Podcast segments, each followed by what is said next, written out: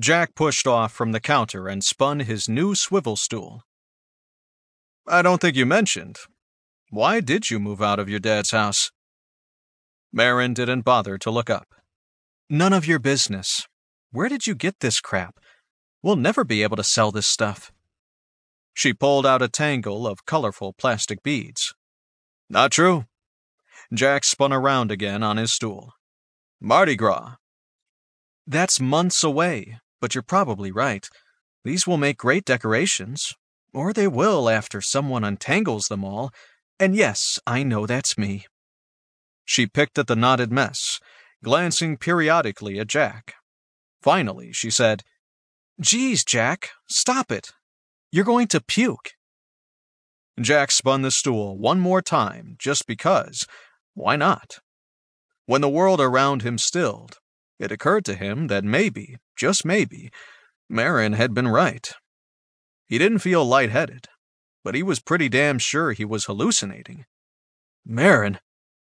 His gaze remained fixed on the small creature that had appeared in front of him. What? she snapped.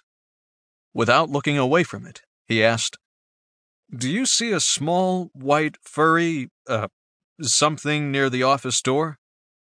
Hey, that's exciting. Your hedgehog is coming out to say hello. They're usually so shy. The sound of beads clattering on the table muffled her words. Although you have been feeding him crab meat. Its nose twitched, and its big brown eyes moved from him to Marin and back again. If Jack didn't know better, he'd swear the thing smiled when Marin mentioned crab. Jack sat as still as he could manage. That is not a hedgehog. It looked more like a lab puppy than a hedgehog, but definitely not a puppy. It had no tail, a round body with short, stubby legs, and large brown eyes. It was the big brown, mournful eyes that reminded him of a puppy. He won't disappear if you blink, Jack. Obviously, he wants something.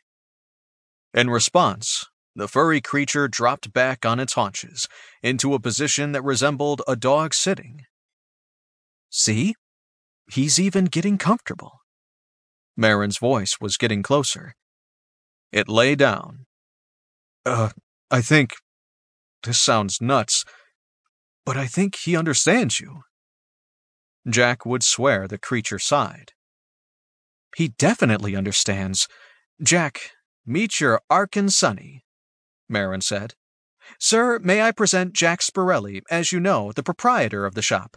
I'm Marin Campbell. It's a privilege to meet you. The little furry creature stood back up on his four legs and executed what looked to Jack like a very credible bow. Jack wasn't sure what he was supposed to say.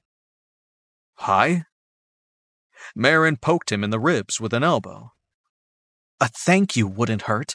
This gentleman is the reason your shop is doing so well. Rubbing his side, Jack said, Thank you. He shot Marin a hard look.